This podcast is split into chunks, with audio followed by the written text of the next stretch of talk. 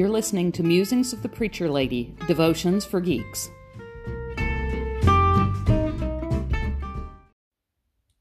Hi, this morning's devotion is a little spring gardening. I'm going to tell you a little secret. I do not have a green thumb. I would plant roses or dusty millers or even sunflowers, and they would be scraggly and then they'd die.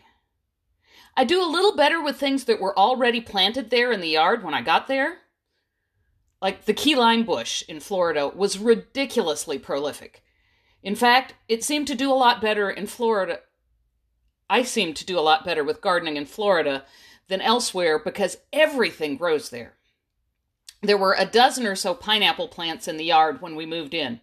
And just by planting the tops of the pineapples that we harvested from our yard, we had something crazy like 60 pineapples ripen during 2020.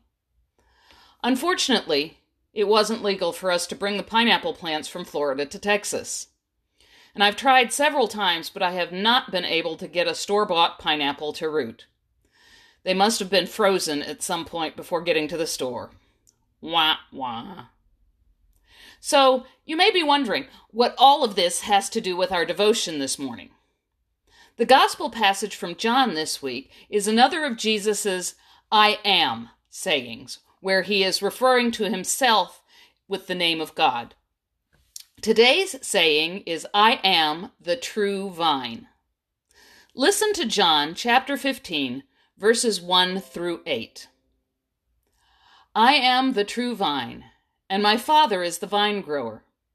He removes every branch in me that bears no fruit Every branch that bears fruit, he prunes to make it bear more fruit. You have already been cleansed by the word that I have spoken to you. Abide in me as I abide in you. Just as the branch cannot bear fruit by itself unless it abides in the vine, neither can you unless you abide in me. I am the vine, you are the branches. Those who abide in me and I in them bear much fruit because apart from me you can do nothing. Whoever does not abide in me is thrown away, like a branch, and withers. Such branches are gathered and thrown into the fire and burned. If you abide in me, and my words abide in you, ask for whatever you wish, and it will be done for you. My Father is glorified by this, that you bear much fruit, and become my disciples. Jesus says that we are the branches that are grafted into the vine. Now, since I'm not a great gardener, I had to look up grafting. Now, there are many reasons for plants to be grafted together.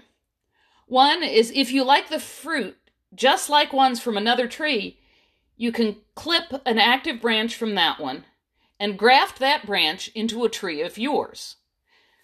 Another reason to give a plant is for grafting is to give a plant a good healthy root system.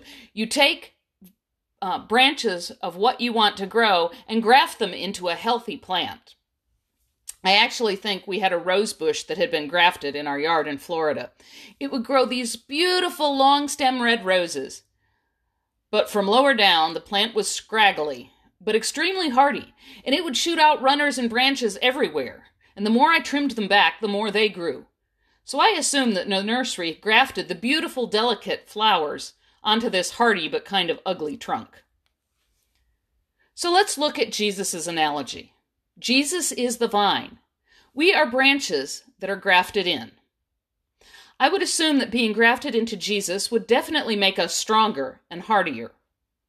If we're connected to the tree that is feeding us as well, then we should bear good fruit. And if we are disconnected from the vine, we will wither. So we need to be connected to Jesus. The way Jesus puts it is to abide in him as he abides in us. The word abide isn't used much anymore. But the Bible also talks about abiding in the house of the Lord forever. So living there, staying there. How do we abide in Jesus? Well, he talks about his word. So I would assume that reading and studying Jesus' word would be a good start. And since praying is talking to God and talking to Jesus, sharing our lives and asking for Jesus to be with us, praying and keeping Jesus in our hearts and minds, not just on Sunday morning, but all through the week, I would think that would count as abiding in Jesus. So, what happens when we abide in Jesus? Jesus says here that we will bear good fruit. So, here again, I'm reminded of our crazy key lime bush. Technically, it was only supposed to bear fruit in the fall and the winter. But this bush had limes on it year round, and it was so prolific I was making key lime pie and guacamole and key lime vinaigrette. I was squeezing it into my water and into V8, as well as giving them away to all our friends and neighbors. I think that's what being grafted into Jesus should do for us. We should be spreading the fruit of love and kindness and gentleness and joy and peace and patience and goodness and self control. This fruit should be so plentiful that we have to share it with everyone. There's too much for just us. Everyone around us should be enjoying our fruit. In fact, if we spread enough good fruit around, our friends and neighbors may think, well, gee, I want some of that fruit for myself. Well, how do they get fruit like ours? Okay, so I may be stretching what I read about grafting on the internet here, but if they want fruit like we have, then we should help them get grafted into Jesus, the true vine. So, how are your fruit growing? If you aren't quite happy with the crop you have, then try getting closer to Jesus. Connect with the true vine and live there in the word and the love of Jesus. Have a blessed week.